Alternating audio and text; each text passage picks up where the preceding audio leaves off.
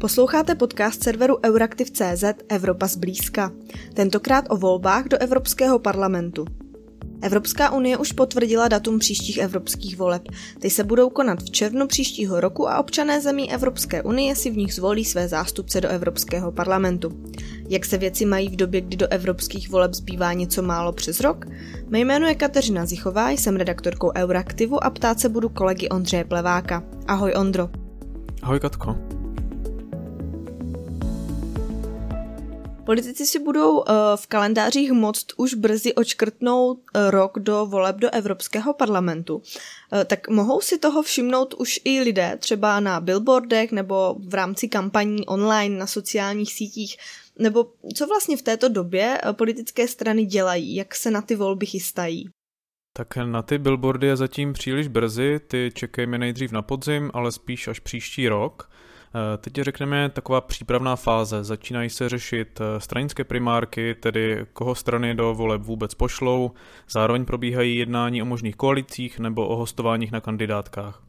Eh, začínají se také tradičně objevovat jména různých osobností, které by si potenciálně mohly evropské angažmá vyzkoušet. Objevilo se například jméno bývalé prezidentské kandidátky Danuše Nerodové. A zároveň probíhají nebo se blíží stranické sněmy, kde se o těchto věcech vlastně rozhoduje. Mm-hmm. A kdo je vlastně v tom českém politickém rybníčku v tomhle přípravném procesu nejdál? Kdo už má třeba potvrzená nějaká jména na kandidátce? Nejdál jsou nejspíš lidovci, tedy KDU ČSL, ti už mají dokonce hotovou kandidátku, kterou povede stávající europoslanec Tomáš Zdechovský. Eh, jeho kolegyně Michala Šojdrová se dostala na třetí místo, před ní se vyhoupla mladá vycházející star lidovců František Talíř. Eh, níže na kandidátce lidovců se objeví eh, například i senátor Pavel Fischer nebo poslanec Hayato Okamura, což by při vlastně kroužkování, které funguje podobně jako v některých národních volbách, tak eh, mohlo tím pořadím vlastně zamíchat. Eh, paradoxní je, že KDU ČSL stále neví, jestli půjde do voleb samostatně nebo v rámci koalice spolu. Eh, to rozhodnutí má padnout do září, pokud víme. To ovlivní samozřejmě i pořadí kandidátů na té případné konečné kandidáce. Sám Zdechovský se tedy může dostat níž, pokud by kandidátku logicky vedla nejsilnější strana koalice, což je ODS. Vnitrostranická anketa lidovců nicméně podle seznam zpráv ukázala, že většina lidovců by stejně chtěla jít do těchto voleb samostatně. Mm-hmm. Rovnou navažme, eh, co tedy ostatní eh, strany z té české vládní koalice, co víme o jejich plánech? ODS zatím docela mlží, řekl bych, co se týká strategie i kandidátů.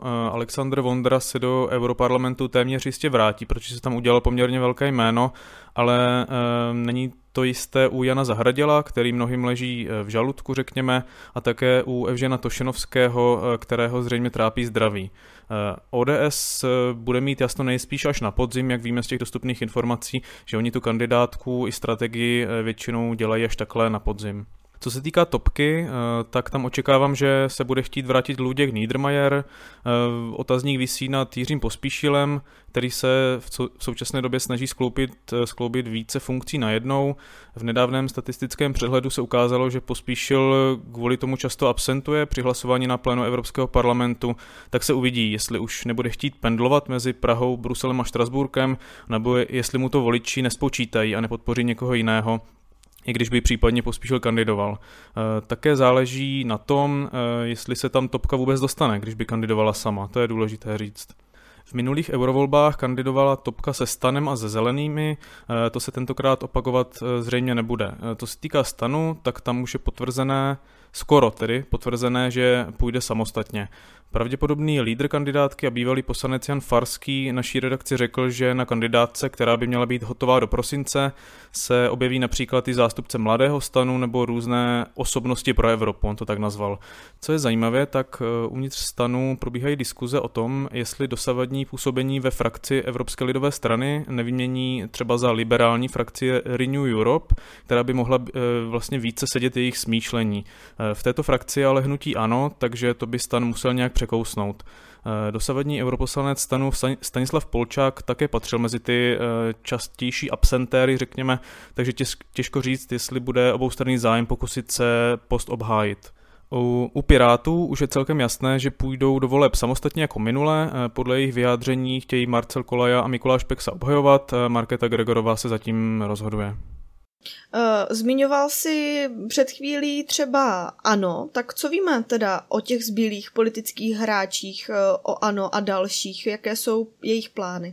Tak ano si tradičně dává trochu na čas a neukazuje své karty příliš brzy, vyčkává do poslední možné chvíle, jak jsme zvyklí. Eh, máme určité indicie od stávajících europoslanců, že by se chtěli do voleb zapojit. Například Martin Hlaváček začal být v poslední době aktivní na sociálních sítích, což pro něj, což pro něj vůbec nebylo zvykem, proplouval tak řekněme pod radarem.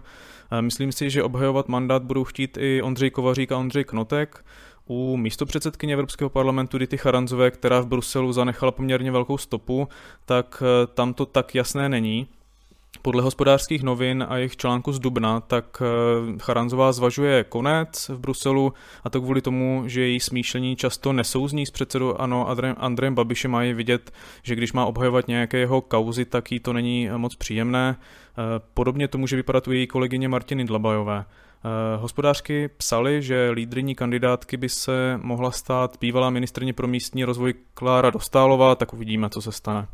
Pokud jde o zbylou sílu ve sněmovně, eh, kterou jsme ještě nezmiňovali, SPD, tak v posledních dnech se potvrdily dřívější spekulace, že SPD Tomia Okamury bude v těchto i v nadcházejících blížících se volbách spolupracovat s Trikolorou. Za SPD se do Europarlamentu naposledy dostali Ivan David a Hinek Blaško, ten druhý eh, se však postupně se stranou rozkmotřil a oddělil se. Eh, kandidovat chce znovu, eh, objevilo se například propojení s dělnickou stranou, takže uvidíme, na jaké kandidáce se Blaško objeví. Mm-hmm, tím se dostáváme k těm eh, menším aktérům, tak co ty menší strany? Jak to vypadá s nimi? Do parlamentu bude určitě kandidovat taky strana PRO, která se v posledních měsících docela vyhoupla v těch průzkumech a možná dokonce i její lídr Jindřich Reichl by si chtěl vyzkoušet post Bruselu. To stejně platí pro přísahu Roberta Šlachty, i když on sám chce zůstat na domácí úrovni, jak potvrdil naší redakci. Když ještě zmíním ČSSD, tak ta má sjezd 10. a 11. června a i když se naposledy do Europarlamentu vlastně nedostala, tak přesto tam teď má v úvozovkách spojku, protože Radka Maxová eh, opustila ANO a jako nezávislá teď ČSSD zastupuje v socialistické frakci. Eh, Maxová, eh, jak, jak vlastně potvrdil naší redakci, tak při další kandidaturu zatím tak jenom zvažuje. Když ještě na závěr zmíním um, například zelené, tak ti eh, prý usilovali o nějakou koalici, buď s ČSSD nebo znovu stopkou a stanem, uh, nic takového se ale tentokrát nerýsuje. Takže to je jen takové rychlé zhrnutí těch uh, hlavních politických sil. Pojďme to zhruba v té polovině trošku odlehčit. Eh, s každými těmi volbami se vlastně objeví vždycky i bizarní kampaně a troufám si říct, že, ne, že se nevyhýbají ani těm evropským volbám. Eh, připomenu třeba recesistickou kandidaturu strany Ano, vytrolíme Europarlament eh, ve volbách v roce 2019, v těch minulých. Tak rýsuje se nějaký bizár i, i v těchto, v těch nadcházejících volbách? Myslím si, že ty eh, skutečné bizáry se objeví až eh, blíže k volbám. Eh, teď v tuto chvíli nevím, jestli se to dá nazvat bizárem, nejspíš hlavně podle názvu, a to je kandidatura strany Motoristé sobě, která byla pod tímto názvem zatím aktivní jen v pražské komunální politice. Osobně za bizarní považuji trochu i myšlenku, když se vlastně političtí matadoři rozhodnou na důchod v úzovkách zkusit Evropský parlament, jak to udělal například Silvio Berlusconi v Itálii. V tomto ohledu se mluví například o Miroslavu Kalouskovi, který před časem odešel z České sněmovny, ale nevím, jestli se to dá nazvat bizárem, spíše je to taková zajímavost. A kdy tady přesně půjdou lidé v Evropě k volebním urnám? V Česku se budou tyto volby konat v pátek 7. a v sobotu 8. června 2024, tedy přibližně za rok. Eh, napříč celou Evropou je to rozpětí od 6. do 9. června. Eh, v tu, eh, v tu dobu ty volby zkrátka musí proběhnout, to je pravidlo. Například Portugalsko chtělo kvůli státnímu svátku jiný termín, ale muselo se přizpůsobit tomuto rozpětí dnů, aby zkrátka se ty hlasy počítaly najednou a neroztahovalo se to do příliš mnoho dnů tím zvolením europoslanců ale ty evropské volby eh, nekončí, protože mandát vyprší i Evropské komise a budou se obsazovat důležité posty. Ondro, eh, prosím, připomeň ten proces, jak to v Evropské unii eh, funguje, co bude následovat po těch volebních dnech, po těch samotných volbách. Evropský parlament funguje v tomto ohledu podobně jako ten český nebo jiné národní, tedy přesně eh, Česká poslanecká sněmovna v tomto případě konkrétně, tedy že uděluje důvěru Evropské komisi. Z toho vychází i tzv. princip eh, spicen kandidátů, tedy že celoevropské strany jako lidovci, socialisté, liberálové nebo konzervativci by měli mít podle svého výsledku v těch volbách vliv na to, jak bude vypadat vlastně složení v úzovkách té vlády, tedy Evropské komise, eh, především jeho vlastně kdo bude ten předseda nebo předsedkyně. V praxi to ale funguje do jisté míry, eh, na konkrétním jménu se totiž minule a téměř vždy předtím shodli prezidenti a premiéři států a eh, nepřihledli vlastně k přání Evropského parlamentu, kdo konkrétně by měl Evropskou komisi vést. Parlament ale bude rozhodně sehrávat roli při výběru konkrétních eurokomisařů, které navrhují národní vlády. Za každou zemi bude v komisi jeden. Eh, europoslanci před zvolením do komise eh, vlastně zkouší ze jejich přidělené agendy a už se stalo, že například někdo neprošel, takže hm, Evropský parlament, i když nemusí mít úplně přímý vliv na to, kdo bude eh, tím předsedou Evropské komise, tak rozhodně bude mít vliv na to, jaké bude složení té komise. A může si na některý z důležitých postů myslet i Česko, když se tak blízko svým povedeným předsednictvím? Česko má určitě jasné místo jednoho komisaře, které teď zastává Věra Jourová, eh, která je dokonce místo předsedkyní Evropské komise. To se ale téměř určitě nevrátí, protože u vlády v Česku není její ano, ale eh, pěti koalice. Hovořilo se už o několika jménech, jako například Mikuláš Beck, eh, ten se však teď pustil do nové výzvy na ministerstvu školství, takže nepředpokládám, že by chtěl tak rychle zase opouštět eh, svůj post a mířit do Bruselu. Nebo zmíněný Jan Farský, eh, který však vypadá to, že zamíří spíše do toho parlamentu jako lídr kandidátky. Dobré jméno si v Bruselu určitě udělal za předsednictví kvůli těm energetickým tématům a jejich vlastně vyřešení, tak eh, ministr průmyslu a obchodu Josef Síkela, i o něm se spekuluje v médiích. Další možný adept je bývalý český minister obrany a současný šéf Evropské obrany agentury Jiří Šedivý. Eh, uvnitř vlády existuje dohoda o tom, že eurokomisaře bude nominovat hnutí stan, nutně ale nemusí jít o jméno, které je už se stanem nějak spojené, může to být eh, někdo úplně mimo, ale zkrátka, že stan bude mít to poslední slovo. Samozřejmě taky záleží, jestli, jestli toto pravidlo eh, ostatní strany dodrží nebo ne. Druhá věc je, to je možná ještě důležitější, jaké portfolia, tedy v úzovkách ministerstvo, český zástupce dosáhne. Pokud eh, zúročí ten, řekněme, drive z předsednictví, eh, tak snad by mohl ten český zástupce pomýšlet i nějakou vlivnější oblast. Mezi ta vlivná eh, portfolia patří zahraniční věci, energetika, vnitřní trh nebo třeba rozpočet. To je samozřejmě spojené i s konkrétním jménem a jeho přijatelností pro europoslance, jak jsem zmiňoval. Všechno to jde ruku v ruce. Vedoucí bruselské kanceláře Institutu Europeum Giga Factor tak naší redakci řekl, že pozitivní stopa českého předsednictví by mohla mít vliv na zisk nějaké vlivnější pozice v evropských institucích, eh, včetně komise.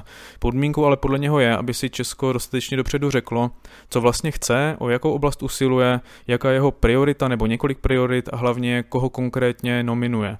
Vláda by si to podle mě měla co nejdříve rozmyslet a dobře se připravit na jednání eh, vlastně s těmi institucemi a zároveň se domluvit s ostatními zeměmi střední a východní Evropy a třeba společně tlačit eh, jednoho svého kandidáta na post, eh, například toho unijního ministra zahraničí. Ten důvod je, že v reakci na válku ten region střední a východní Evropy tak ukázal, že rozumí zahraniční politice a taky bezpečnosti a mohli bychom tedy mít šanci to ukázat a zúročit i vlastně v Evropské komisi. Mm-hmm. Evropská unie už nějakou dobu řeší reformu těch evropských voleb. Na stole je vlastně návrh Evropského parlamentu, který by rád posílil svou roli ve fungování Evropské unie a v tom rozhodovacím procesu. Podle toho návrhu by se změnit mohlo například to, že část europoslanců by si lidé volili napříč Evropou eh, na takové celoevropské kandidátce. Tedy já jako Češka bych mohla volit například francouzského europoslance, tedy kandidáta z Francie, francouzského kandidáta eh, Zpočátku se mluvilo vlastně o tom, že ta nová podoba voleb by se mohla otestovat právě už eh, v těch příštích volbách. Teď se ale zdá, že na té reformě není vůbec schoda a ta jednání jsou zaseklá. Tak eh, stihne se to tedy nebo budeme volit ještě po staru? Myslím si, že budeme volit ještě po staru. To by bylo opravdu velké sci-fi, eh, kdyby se to podařilo dotáhnout.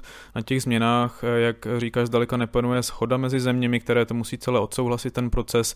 Teď skutečně není vůle cokoliv měnit v tomto ohledu, protože Evropská unie má zkrátka dost jiných starostí. Hostem dnešní epizody byl Ondra Plevák. Ondro, díky a měj se hezky. Díky moc. Z redakce se s vámi loučí Kateřina Zichová. Děkujeme, že nás posloucháte. A pokud máte Evropu zblízka rádi, budeme rádi za hlas v anketě Podcast roku. Hlasovat můžete do 5. června. Na závěr ještě připomenu, že po celý květen jsme vydávali speciální podcastovou minisérii Válka v Evropě o dopadech ruské agrese na Ukrajině na Evropskou unii a Česko. Pokud jste ji ještě neslyšeli nebo vám unikly některé z epizod, vrátit se k ním můžete v aplikacích nebo na webu. Na webu najdete také doprovodný obsah k minisérii v textové podobě. V červnu se pak na Evropu zblízka můžete těšit jako obvykle každou středu.